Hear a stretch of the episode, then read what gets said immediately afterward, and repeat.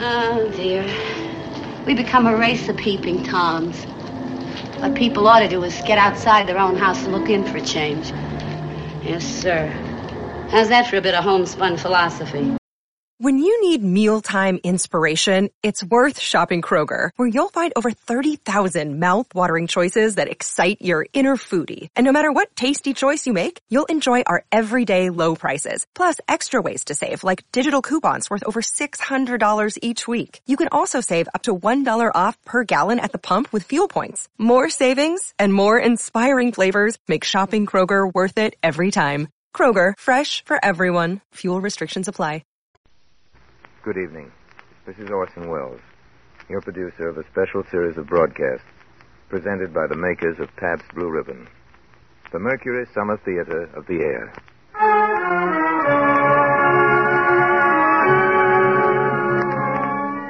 Tonight and every Friday night, Blended Splendid Pabst Blue Ribbon presents you with a front row seat at one of the greatest plays ever produced.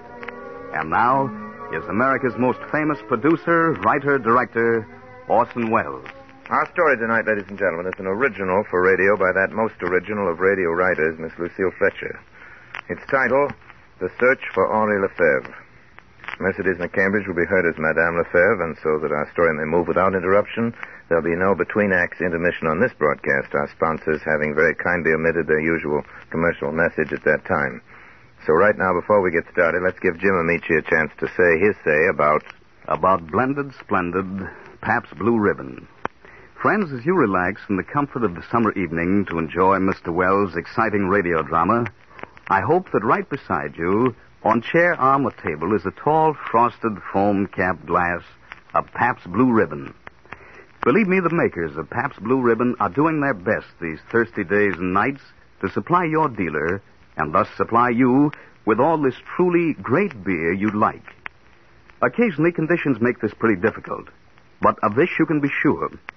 Every bottle you do get will be, as always, the happy result of blending never less than 33 fine brews into one great beer.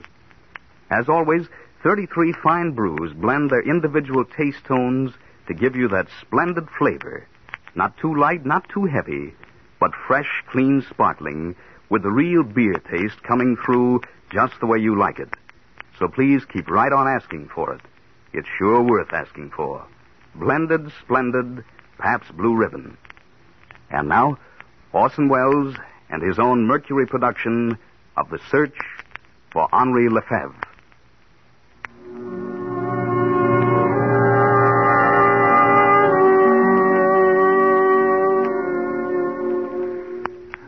Just set down the last note on paper.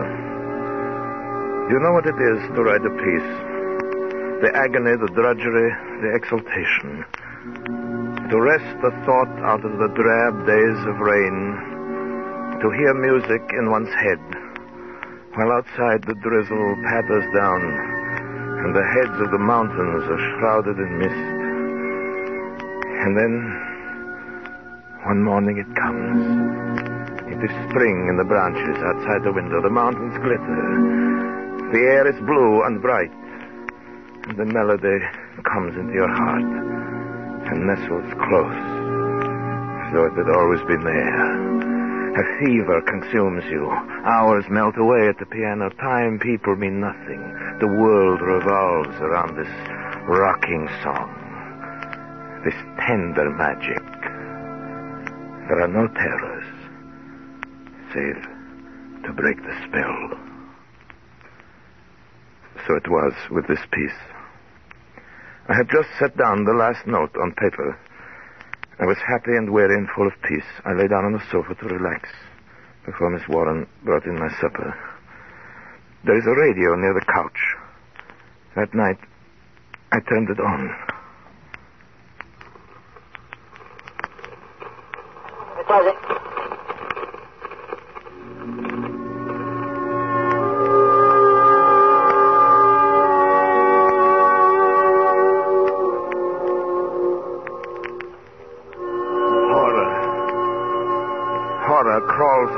Sometimes out of the shadows, like an animal thing. It grimaces at me from the corner of my room. But this time it was upon me. It was in my brain. For that music on the radio, playing now, was the music I had just set down on paper. Miss Warren! Miss Warren! Miss Yes, Warren, Mr. Come here. Listen to this thing. You hear it, don't you? That is real music playing. Yes, sir. The radio's playing real It music. is not an illusion, an hallucination of some kind in my own brain. Oh, of course it's real music. And very pretty, too. Pretty. Oh, you don't like it? We'll turn it off. No, no, leave it alone. Listen to it. Sit there beside the radio. I'll get it for you. What, sir? My score, my score. Here. Here, look at it. Note for note, even as they play. Oh, I'm sorry, Mr. Flynn. I can't read music.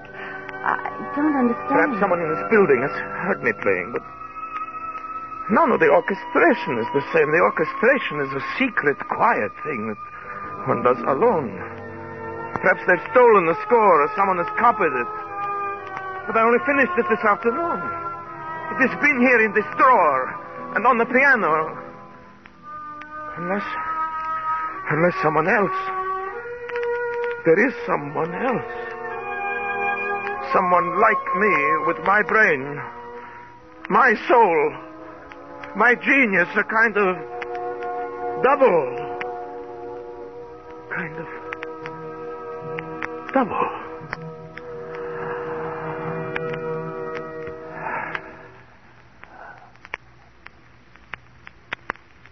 It's over now, sir. Do you want me to turn it off? No, no. No, no, see what they announce. See what they dare to say. You have been listening to the elegy for orchestra, Opus 42, by Henri Lefebvre. This concludes. Henri Lefebvre. Henri Lefebvre. Huh? Huh? Henri Lefebvre. After she left, I sat there staring at the freshly written pages. My brain was reeling. It was my music, every little note, every turn of phrase. The silent radio faced me like a mocking, sardonic sphinx. Adolphus, my good fellow. Oh, Picard, excuse me, old friend. Miss Warren, did you call the broadcasting station? Yes, sir. And what did they say? Calm yourself, What my dear did fellow. they say, They Miss said- Warren? Oh, oh, Mr. Picard, I'm afraid. They said, Adolphus, that it was composed by this Henri Lefebvre. An old piece. He wrote it nearly 15 years ago. Fifteen years ago, but I finished it today. If, if I'd remembered it, Picard, even in my own subconscious, it would have flowed out like a dream, but I had to struggle. Look at these erasures and these cuts, this coda. Hmm. And you say it was exactly this way on the radio? Exactly, as though they had copied out the parts in the twinkling of an eye, and an orchestra was reading my score. Very strange. The man either still- stole my piece somehow, or. Else there's some terrible coincidence, some simultaneous crooked streak of identical inspiration that leaped across the world. Things don't happen. Fifteen. Fifteen years ago, they said. Fifteen. Years ago, he set it down. And finally, like a, a wave traveling slowly across a boundless ocean, it came to me. Adolphus, Who is this Henri Lefebvre? He was a rather a famous But composer. what's happened to him? Is he still alive? I don't know, Adolphus. I'm not a musician. But could you find out for me soon? I suppose I could, but do you really think it wise? What good would it do you to see this man, this perfect stranger? I must confront him. Do you hear? There is some horrible linkage between this man and myself, some string vibrating in his brain, which has caused a like vibration in my own. I must find him. I must somehow break the spell, And supposing this Henri Lefebvre is dead, dead or alive. I, I, I must find him. I must find him, Picard. I must find him.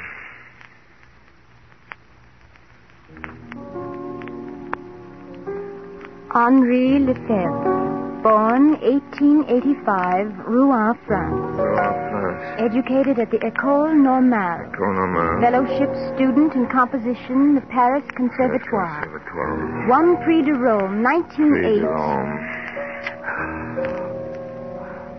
Do you want me to go on, Mr. Flynn? No, no, no, Miss Warren. These dictionaries tell you nothing. They make everything smell of dust. dust and corruption. Adolphus, Oh, Picard. I have a letter from his publishers. He's still alive. Thank God. But there's some mystery about him. They wouldn't give me his present address. What do you mean? They say they haven't heard from him in ten years. His musical output has ceased.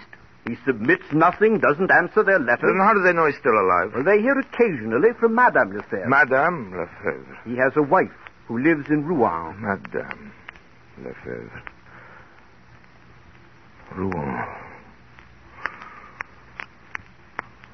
Rouen.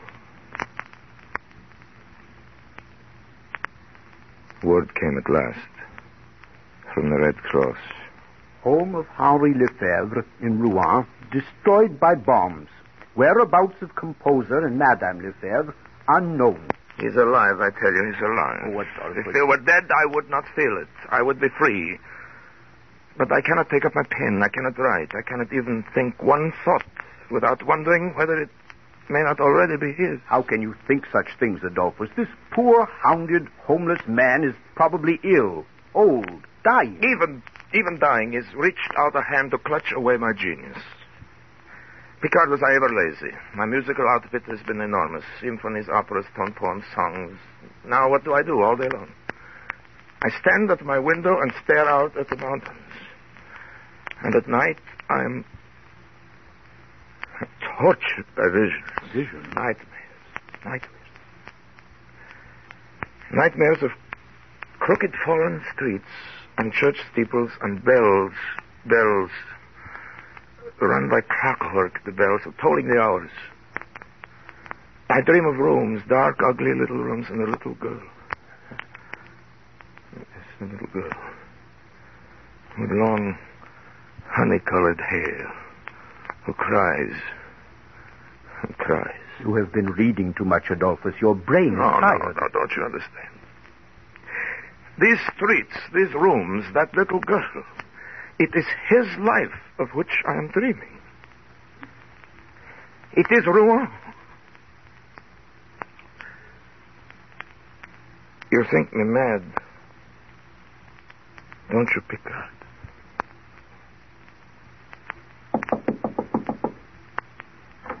Mr. Picard, Yes, there's a lady downstairs to see Mr. Flynn. lady? She says she heard that Mr. Flynn was making some inquiries about her husband. Madame Lefebvre. Adolphus. Madame Lefebvre, bring her up. Bring her up at once.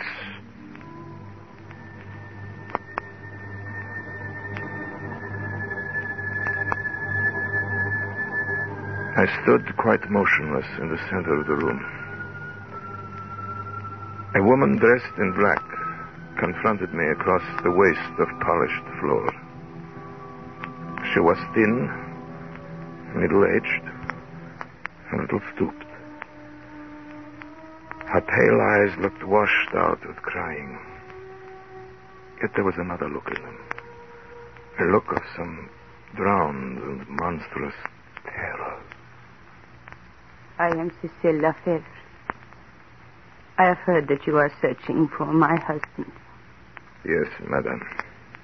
Why do you wish to see him? Why do I wish to see him? you have not heard of my strange predicament, madame. And what of your husband? My husband remained in Switzerland. Switzerland. He has lived there for many years. But why? I thought they said your home was in Rouen. Rouen was my home. My husband and I have been estranged for the last ten years. Oh. You, you've not seen him for ten years. Do you know his Opus 42, his elegy for orchestra? I do. When did he write it, please? About fifteen years ago. Fifteen years ago. Then you would know the music when you see it. Is this the piece, madame? Yes. I wrote this music, madame, a month ago out of my own head. Impossible, monsieur. Impossible, but I tell you it is so. But how could this be? This is my husband. I remember the night he wrote it. A hot midsummer night. The windows were open. We could hear the bells of Rouen ringing the hour. He could not sleep. Our little daughter had been crying. Your, your little daughter? He rose from his bed saying that his head ached. A little while later, I heard the piano begin to play softly. I called down to him and warned him not to waken Louise. is? Our little daughter, who had been crying. Yes. Then I fell asleep. Next morning when I woke up, the bed was empty. He was downstairs at the piano writing out the final chords. Go on. He said it was her piece. It belonged to Louise. And that he had been thinking of her crying all the time he set it down. It was as though all the sadness that was in his love for her had gone into that melody. Sadness, but I still don't understand. I wrote this music out of beauty, out of and wind and birdsong and joy. My husband used to say this piece held in its heart all the horror of life. Horror. He could never understand why it was so popular. He did not want to publish it. He hid it away, saying it was like a premonition, that it had come to him from some some other world, like a hideous omen from another world. And he was right, monsieur. How do you mean? Our little daughter, Louise. She died a little while later. Madame Lefebvre, I beg your pardon for crying. I do not want to see your husband or hear this music ever again. My search is ended. Do you believe in ghosts, madame? No. I have been through too much to believe in poor, sad ghosts. Oh, but I, I do. I believe that neither your husband nor myself wrote that piece. There is some further horror, some demon force at work in this music. It captured him. It has captured me. I do not know. My husband was always a wretched, melancholy man. Tell me, Madame Lefebvre, did your husband write any music after he wrote this piece? Not much more. You mean it wrecked his brain as it has wrecked mine, leaving him without inspiration? No, no, it was not that. He continued to write. He still writes, but nothing he has written for ten years has had any meaning. What do you mean? Mr. Flynn, have you not already guessed the truth? My husband has gone mad. He has been mad for the last ten years, shut up in an asylum in Switzerland. Oh. I have told this to very few people. It is a form of horrible neurosis. Work neurosis, the doctors call it. He seems to have lost his heart. The events of his past life are meaningless to him. He has forgotten Noah. He has forgotten me. He has forgotten our little dead Louise. Oh, terrible. Now he sits in a bare room and writes music all day long. He has become a slave, a machine. They tell me that his shelf is packed with scores, but all of them are only an endless jumble of notes. Notes such as a child might scrawl across a paper. And, and, and, and it was the music. The ghost music that did this. Who knows? Terrible things happen. The mind snaps. Terrible. If I told you I should betray my husband, I should tell you something which has never passed my lips till now. But you, you, you must tell me. You, do you not see how vitally important it is to me? I am linked somehow with your husband. And perhaps I too am destined to, to, to go mad. No, no, monsieur, you must not think such things. There were the seeds of madness in this thing, even from the beginning. There was something uncanny. Why should that radio play that music just after I had finished the piece? Why should you, you, a perfect stranger, have come here and found me? Mr. Flynn, believe me, people do not go mad so easily. To be destroyed as my husband was destroyed, one must have deep sadnesses and love. One must have human ties, a wife, a beautiful little child. You have no such ties, have you? Mm. Mm. No, I have no ties. I have no ties. My husband went mad because he loved too much. When our little Louise died, he thought that he had killed her. She died of simple pneumonia, but he could never understand that. He became insane with grief. He thought he was her murderer. Don't you see, Mr. Flynn, you who live here alone, whose life is so quiet. Madame, Madame Lefebvre, I beg your pardon. I have seen you before, Madame Lefebvre. I must... I have met you somewhere. I have heard your story. You have come here before. No, I have never come here before. Then. Then why should your face seem so suddenly familiar and your words? There's something uncanny about this thing, madame. For a. For. For a moment, I thought I knew. You knew what? I thought I knew you and your husband and Louise. Louise. I thought I had. I'd lived. Hmm. Maybe it was only one of my nightmares, but somehow. I try to remember. Remember. Remember. The little house in Rouen, Hmm? the stone house, the tree in the garden, the coffee on Sunday afternoons, the Bechstein piano by the window, the bedroom with the calico curtains, the The little... little doll carriage underneath the stairs. Louise's doll carriage. Louise. Louise. Marie! What have they done to her? They've taken her away and I killed her. Her little doll carriage waits at the bottom of the stairs. But she'll never come back. Never come No, no, no. She has been dead for ten years. You must not think of her anymore. No, no, no. You are getting better now. Dr. Picard says you are getting Doctor! well. Doctor, Picard. Your doctor, darling. What are you talking? I am no doctor. Don't you see, don't you see, my darling, your long search is over. No. You are Henri Lefebvre, and your own music has come back to you at last.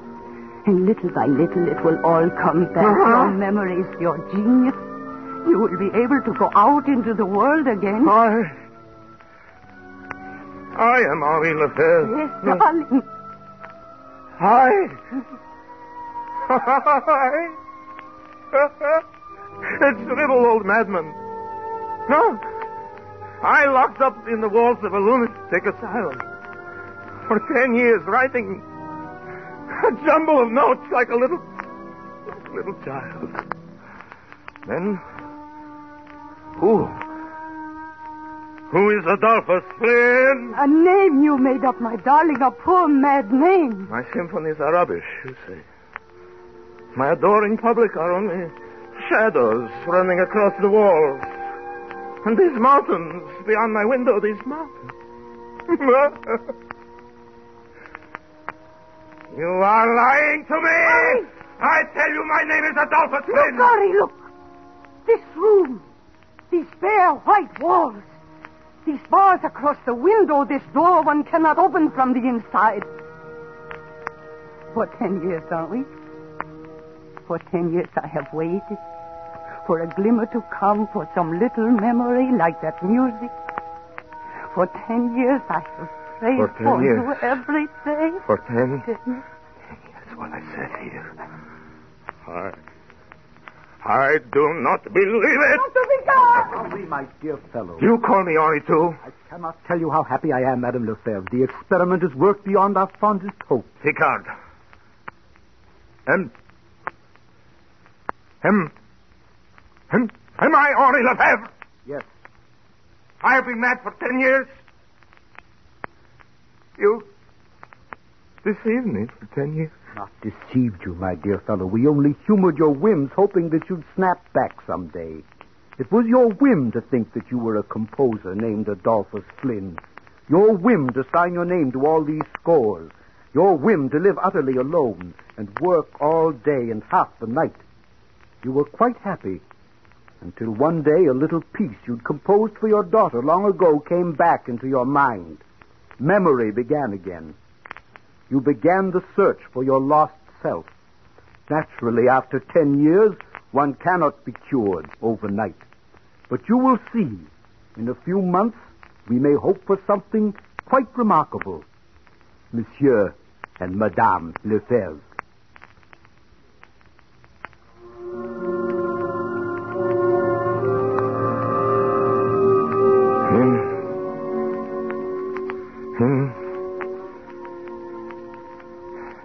Him. In a few months. In a few months. In a few months. In a few months, I would be able to go back. I would. I would take up the threads of my old life as Henri Lefebvre. Hmm. I'm still here. Here in this room, with its bare white walls, and its door that locks from the outside. Hmm. I'm still here. Although I know now for sure that man, that man, that, that my name is Henri Lefebvre.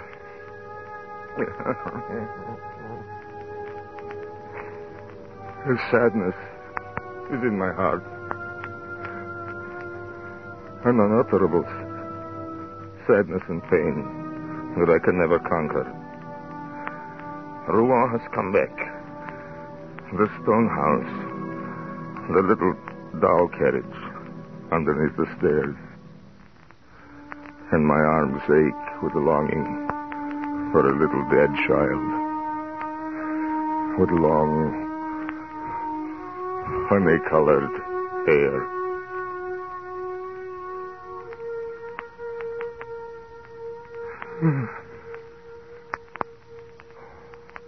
There is no music in me now.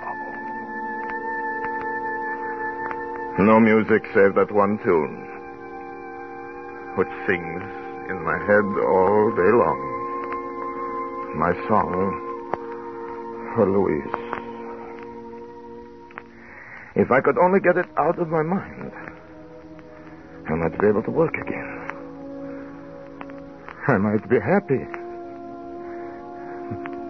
As, as, as, as, as, as I, as I once was happy. I might look out of my window and find a symphony and a sunset on the mountains. That is why I will not go back. I will not leave this room.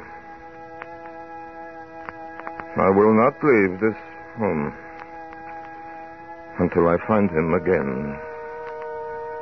Until I find Adolphus Flynn.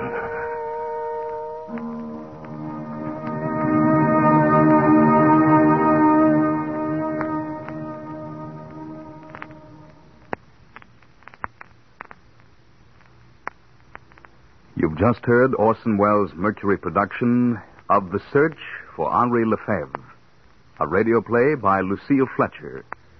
Mr. Welles will be back in just a few seconds to tell you about next week's offering of the Mercury Summer Theater. But first, a few words from our sponsors on a very important subject.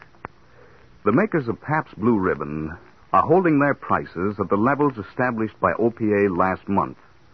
Also, ever since government price control ended, they have urgently counseled each household distributor of Pabst Blue Ribbon throughout the country to do likewise. Further, the makers of Pabst Blue Ribbon strongly urge beer retailers all over the country to do the same. For we believe it's up to all of us to do our utmost in the battle against inflation. And now, Mr. Welles. Well, next week, ladies and gentlemen, we're bringing you the first radio show we ever put on the air for CBS. We haven't done it since. We look back at it fondly. We hope our memories uh, aren't mistaken. We hope you'll enjoy it. It's a great favorite of everybody's childhood, and I don't think anybody ever outgrows it. The Great Tale of Adventure by Robert Louis Stevenson, Treasure Island.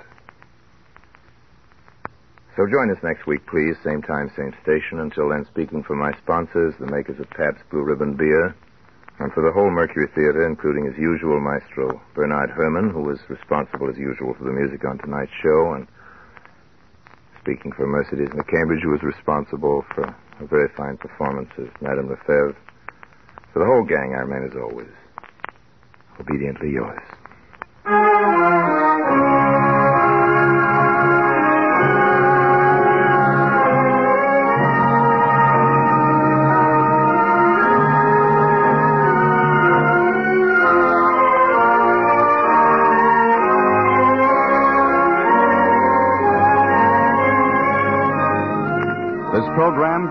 You through the courtesy of the Pabst Brewing Company of Milwaukee, Wisconsin, makers of blended, splendid Pabst Blue Ribbon.